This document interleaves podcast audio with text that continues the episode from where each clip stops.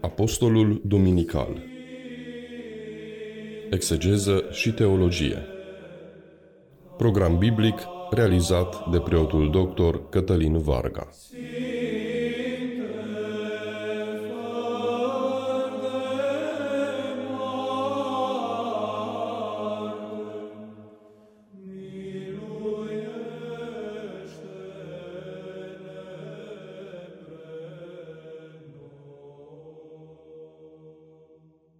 Hristos în mijlocul nostru, iată-ne din nou împreună, dragi radioascultători, spre a medita la un nou text apostolic.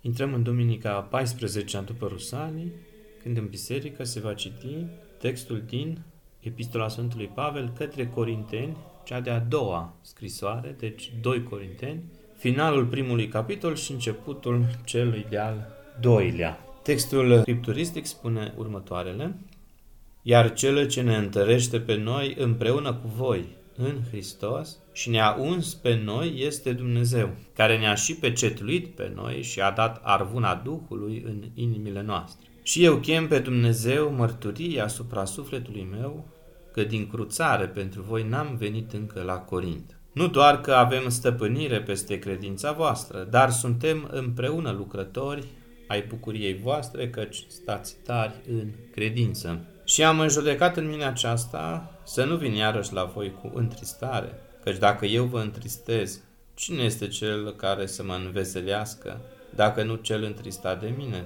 Și v-am scris vouă aceasta ca nu cumva la venirea mea să am întristare de la aceia care trebuie să se bucure, fiind încredințat despre voi toți că bucuria mea este și a voastră a tuturor. Căci din multă supărare și cu inima strânsă de durere v-am scris, cu multe lacrimi nu ca să vă întristați, ci ca să cunoașteți dragostea pe care o am cu prisosință către voi.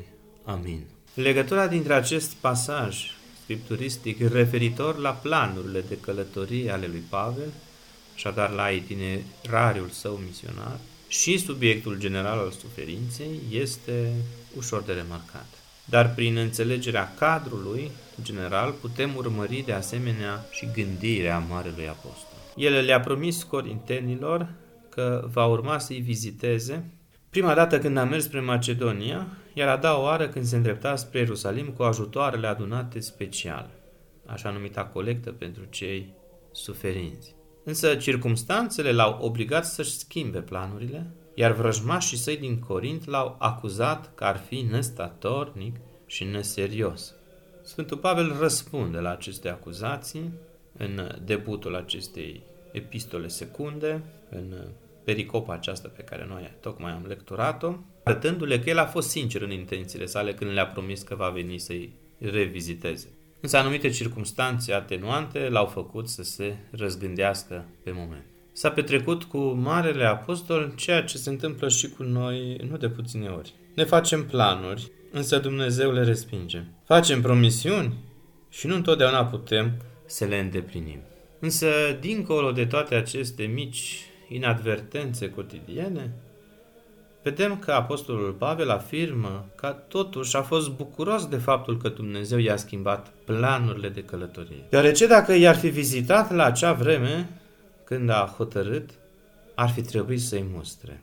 În loc să meargă din Efes spre Corint, el a schimbat și a mers din Troa spre Filipi. Această amânare a permis bisericii timp pentru a-și clarifica problemele. O vizită la acea dată ar fi fost dureroasă pentru toți. Iată cum Dumnezeu în pronia sa știe să pregătească cadrul propice, cadrul genuin, cadrul cel mai potrivit pentru a se clarifica anumite probleme ivite între oameni. Și mă refer aici la momentul când inima omului este deschisă spre mustrare, pentru că nu de fiecare dată ne convine să fim dojeniți. Dumnezeu ne pregătește inima pentru momentul în care vom fi deschiși spre a primi mustrare. Așa s-a petrecut și cu cei din Corint, iar Sfântul Apostol Pavel, ca un tată iubitor, cu siguranță că i-a mustrat cu blândețe, așa cum îl sfătuia și pe ucenicul său Timotei, episcopul în Efes, să certe, să mustre, dar cu duhul blândeții, încercând uh, cu multă smerenie să corijeze derapajele ivite și în comunitatea pe care el o păstorea. Înțelegem de aici că apostolul nu a dorit să viziteze biserica din Corint în calitate de tată sever, ci în calitate de prieten iubitor. Biserica ar fi trebuit să aducă bucurie în inimă, nu întristare.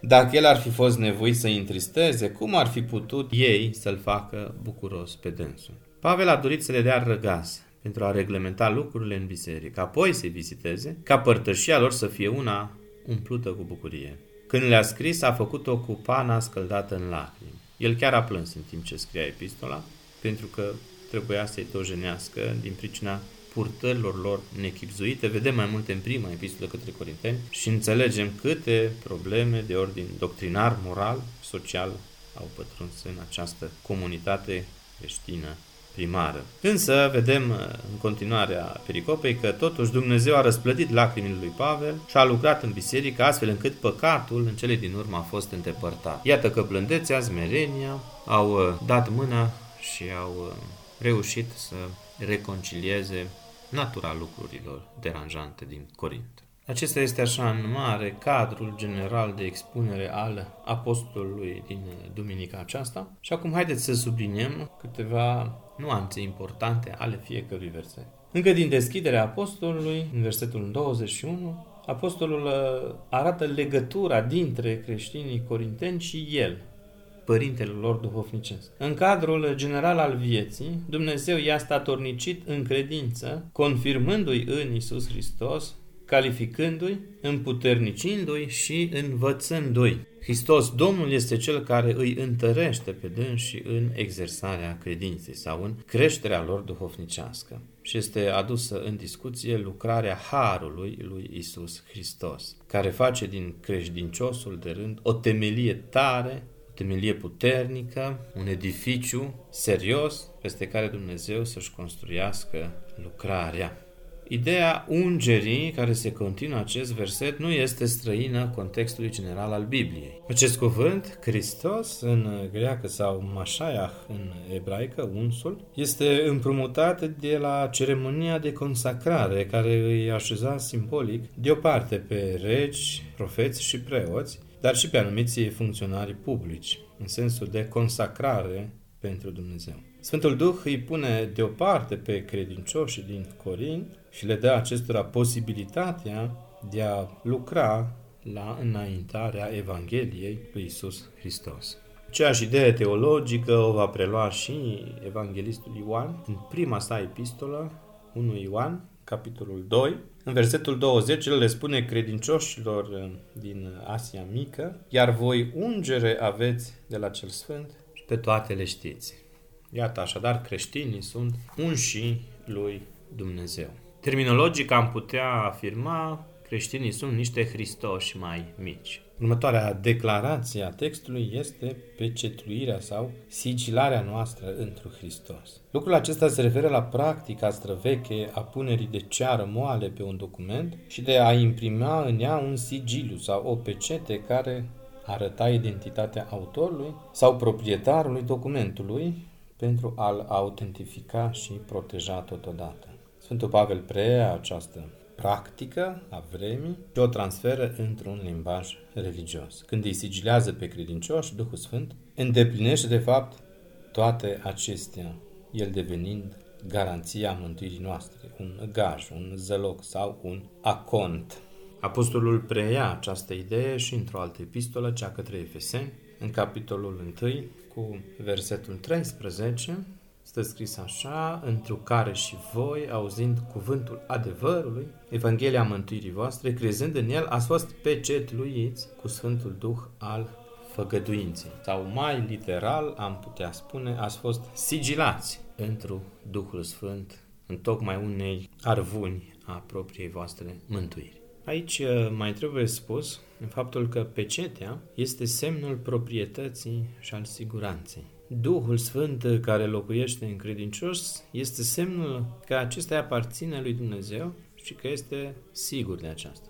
Pecetea este invizibilă, oamenii nu știu că sunt creștinii datorită faptului că poartă vreun ecuson special, ci numai prin dovada trăirii unei vieți autentice de sfințenie în Dumnezeu, prin Harul Sfântului Duh, adică luându-și în seriozitate această pecetuire. Dumnezeu le-a dat arvuna Duhului în inima lor ca o garanție a moștenirii împărăției cerurilor ce va urma. Dacă, evident, vor rămâne în starea de sfințenie și de pocăință, pentru că altfel vor pierde harul și vor pierde implicit mântuirea. Duhul Sfânt este, deci, cel care așează binecuvântările cerești în viața noastră, făcându-ne să gustăm încă din epoca aceasta, din planul acesta istoric, dulceața frumuseților nespuse, infinite ale raiului, ale prezenței lui Dumnezeu cu Sfinții Săi. Practica sigilării din epoca antichității mai avea un scop, și anume acela de a certifica faptul că nimeni nu a umblat la conținutul respectiv. Sigilul proprietarului sau al martorului la redactarea unui document se imprima în ceară topită care se răcea mai apoi peste firul care înfășura documentul. Se pare că Sfântul Apostol are în vedere faptul că Dumnezeu atesta conținutul slujirii sale și a colaboratorilor săi. Cu alte cuvinte, Dumnezeu însuși, prin sigilul Duhului Sfânt, certifică, autentifică, legitimează misiunea sa de apostol al neamurilor, bine știută fiind obiecția pe care corintenii o aduceau de a nu fi cu adevărat un apostol, pentru că nu a fost un martor ocular al lui Isus Hristos. Intuind această demnitate ontologică a creștinului pecetuit cu Sfântul Duh, Probabil că din acest motiv a hotărât să nu se întoarcă în Corint într-un duh de întristare. Începutul capitolului 2 ne face să credem aceasta. Mai trebuie spus că această epistolă, privind așa în ansamblu, are ca scop pregătirea vizitei mai lungi a apostolului în Corint. Și aceasta nu trebuie să fie o perioadă de lupte, dezacorduri sau măsuri disciplinare. Apostolul cere o părtășie de plină în bucurie reciprocă, tocmai cu biserica aceasta problematică din Corint. Cu siguranță el a analizat în detaliu situația în cugetul său, înaintea lui Dumnezeu și pentru biserică și a hotărât să nu facă deocamdată respectiva vizită. Cuvântul grecesc, folosit aici în versetul 1, implică întreaga autoritate și importanță a acestei decizii. În limbaj eh, juridic, cuvântul denumește un verdict definitiv, în sensul de a da verdict judecătoresc. Cuvântul uh, folosit de apostol este crino.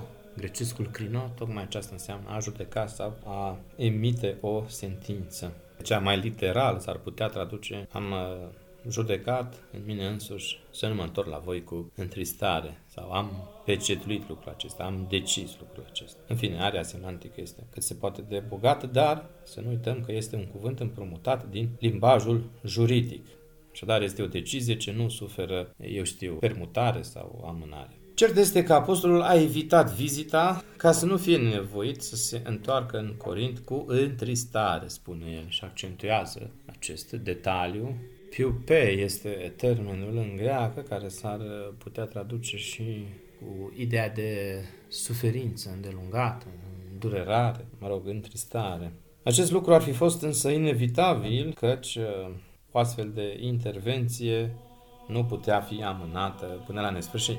Apostolul a făcut deja odată în Corint vizita sa și aceasta mai mult a stricat decât a ajutat dacă ne uităm în prima epistolă când efectiv i-a dojenit la scenă deschisă pentru multele lor derapaje morale și bisericești. Întristarea sau tristețea aici, în sensul de tristețe pentru părtășia tulburată, este contrariul bucuriei ea totuși există în biserică, acolo unde păcatul stăpânește din plin și distruge armonia, înțelegerea, comuniunea bisericii. Căci dacă vă întristez, de la cine să mai aștept eu bucurie continuă pe fir logic, postolul? Nu numai corintenii ar fi fost întristați de asemenea vizită de pedeapsă a apostolului. Nici el însuși nu ar fi putut în mod sigur să pedepsească păcatul cu inimă ușoară. Ca părinte duhovnicesc al bisericii, el este întristat de rătăcirea copiilor săi spirituali. În felul acesta, ei nu i-ar fi produs deloc bucurie. Cum poate el să se aștepte la bucurie acolo unde se rostesc asemenea învinuiri și bănuieli împotriva lui, acolo unde creștinii din biserică se îndoiesc despre veridicitatea apostoliei sale. Ambele întrebări arată darul apostolului de a trăi din nou cu biserica lui în părtășie îmbucurătoare, veselă și sinceră. Pavel are nevoie de biserică nu numai ea de el, dar vorbim despre o osmoză, o legătură organică. Tocmai bucuria creștinului trăiește în părtășie. Bucuria Domnului este trăită și trupește ca bucurie în biserică. Iată așadar că nu este deloc ușoară această atitudine severă care de multe ori se impune în biserică. Nu este ușoară nici pentru cel ce o săvârșește, mai ales pentru cel care o primește. Este de dorit să se evite cearta sau mustrarea acolo unde se poate lucrul acesta, evident. Sunt anumite îndepărtări de la credință care nu suferă mustrarea, nu suferă tergiversarea mustrării, mai bine spus. Ci sunt momente când părintele spiritual trebuie să intervină decisiv și hotărât, punând piciorul în prag, așa cum s-a întâmplat în cazul incestuosului Corint. Vedem în 1 Corinteni, capitolul 5, mai multe, când am putea spune cu o severitate excesivă, Apostolul Pavel dă verdictul, îndepărtați-l pe acesta din mijlocul bisericii voastre, cu alte cuvinte, excomunicații. Evident, nu i-a fost ușor nici lui Pavel să spună aceasta, nici bisericii, dar mai ales nici nelegiuitului, care s-ar putea să se pocăiască mai târziu de fapta sa. Am putea, pe bună dreptate, dacă încercăm să pătrundem în textura acestui pasaj, să observăm că apostolul încearcă să deagă cumva crăpătura din perete, în speranța că o va repara și va putea relua munca de zidire a bisericii. Ultima dată când a fost în Corint și ultima dată când le-a scris corintenilor, credem că lucrurile într-un fel au degenerat, pentru că nu le-a fost ușor corintenilor să primească toate acele mustrări pauline din uh, prima epistolă.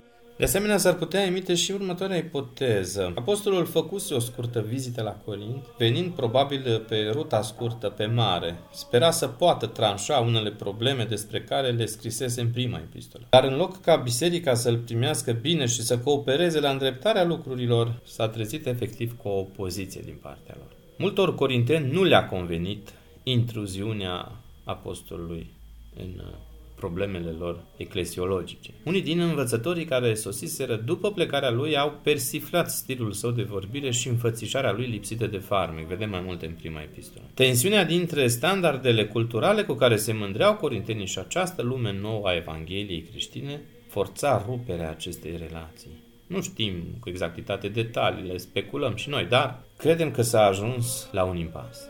A fost dureros, evident, pentru ambele părți. De aceea, noi am și intitulat meditația aceasta cu durere și dragoste pentru contemporanul, în paranteză, din Corint, din partea Părintelui Sufletesc, dar și noi, creștini de astăzi, putem medita serios la această epistolă și de multe ori ne regăsim și noi făcând parte din obiectul mustrării Apostolului Pavel, fiindcă nu de puține ori, probabil, și noi, creștini de astăzi, ne-am îndepărtat de adevăratul etos creștinesc.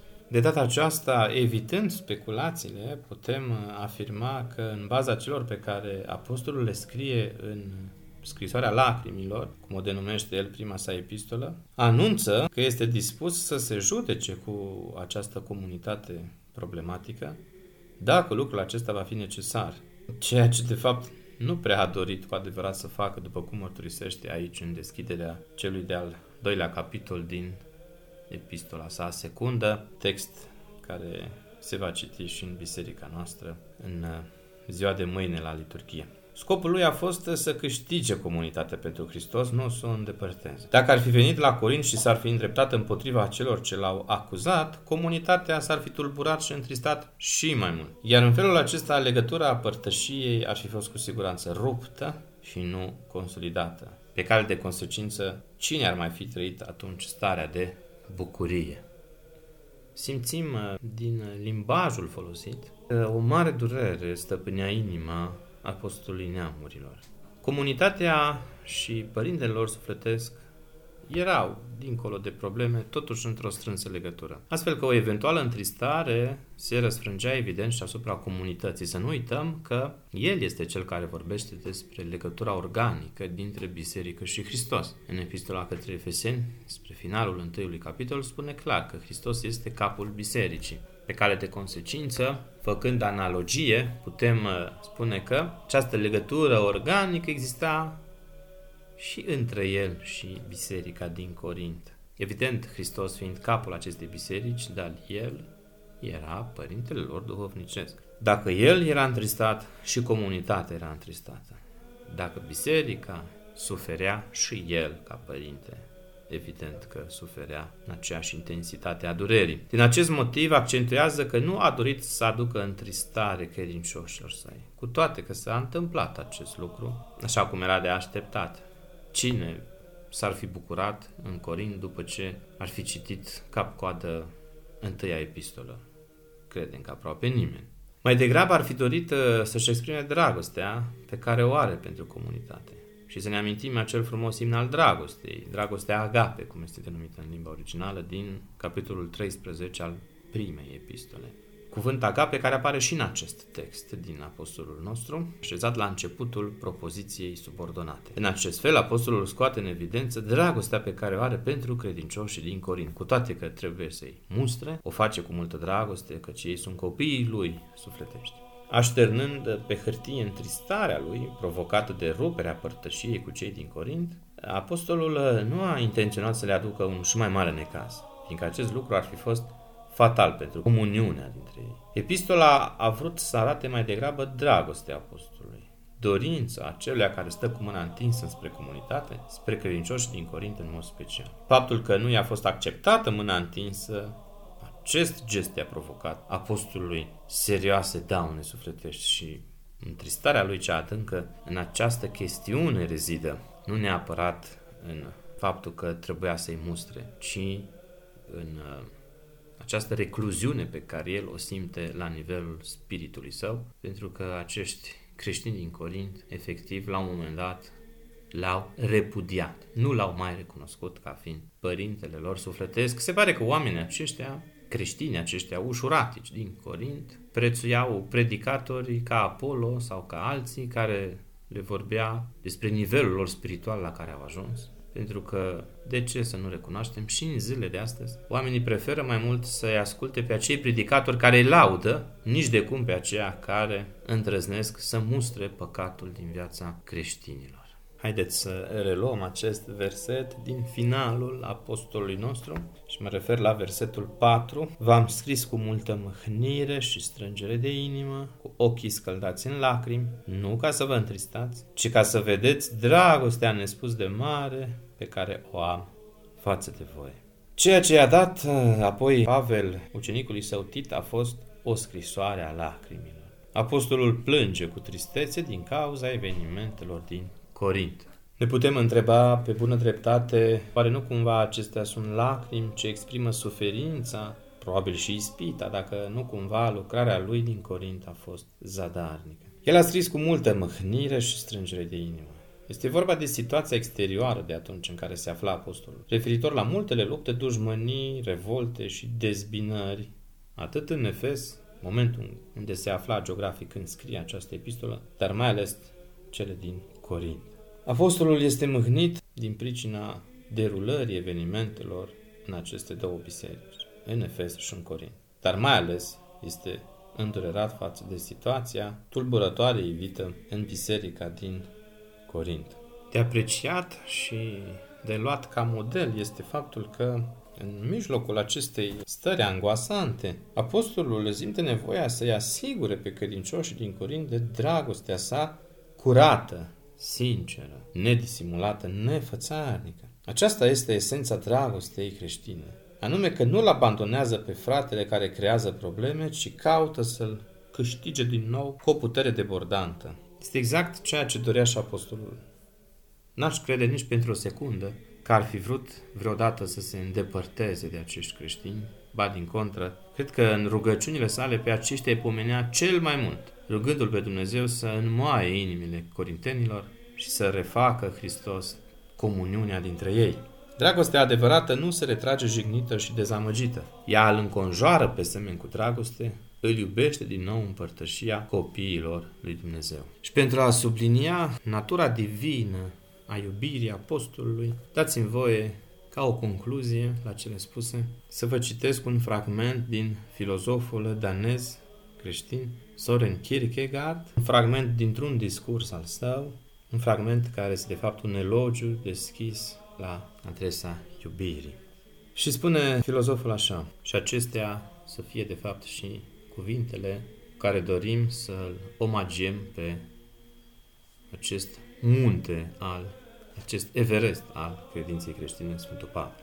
Când vede trestia frântă, iubirea știe să ascundă sumedenia de păcate, astfel încât trestia să nu fie zdrobită sub greutatea lor. Când vede mucul de lumânare care încă mai arde, știe să acopere sumedenia de păcate pentru ca flacăra să nu fie stinsă. Când a învins asupra multitudinii păcatelor, știe de asemenea să acopere sumedenia de păcate, pregătind totul sărbătoresc spre întâmpinare, cum a făcut tatăl fiului pierdut, stă cu brațele deschise și îl așteaptă pe cel rătăcit, a uitat totul și îl face și pe acesta să uite totul, ascunzând din nou sumedenia păcatelor, pentru că iubirea nu se plânge de mulțimea acestora, de ar fi așa ar însemna că o vede, însă ea le acoperă. Iar când păcatul rezistă, iubirea devine și mai multiplă, neobosind să treacă plină de credință la un juc nepotrivit cu acesta, neobosind să creadă totul, să nădăjdească totul, să sufere totul. Când păcatul se înăsprește împotriva iubirii și vrea să scape de ea, răsplătindu-i bunăvoința cu o cară, bat jocură și dispreț, iubirea nu răspunde ocărilor cu alte ocări, ci binecuvintează în loc să blesteme. Când păcatul urăște plin de invidie iubirea, când în răutatea sa vrea să facă iubirea însăși să păcătuiască, el nu găsește niciun vicleșug în gura ei, ci doar rugăciune și îndemn. Însă când rugăciunile și îndemnurile doar întărâtă păcatul și devin un nou prilej pentru o sumedenie de păcate, iubirea este mută, dar nu mai puțin credincioasă.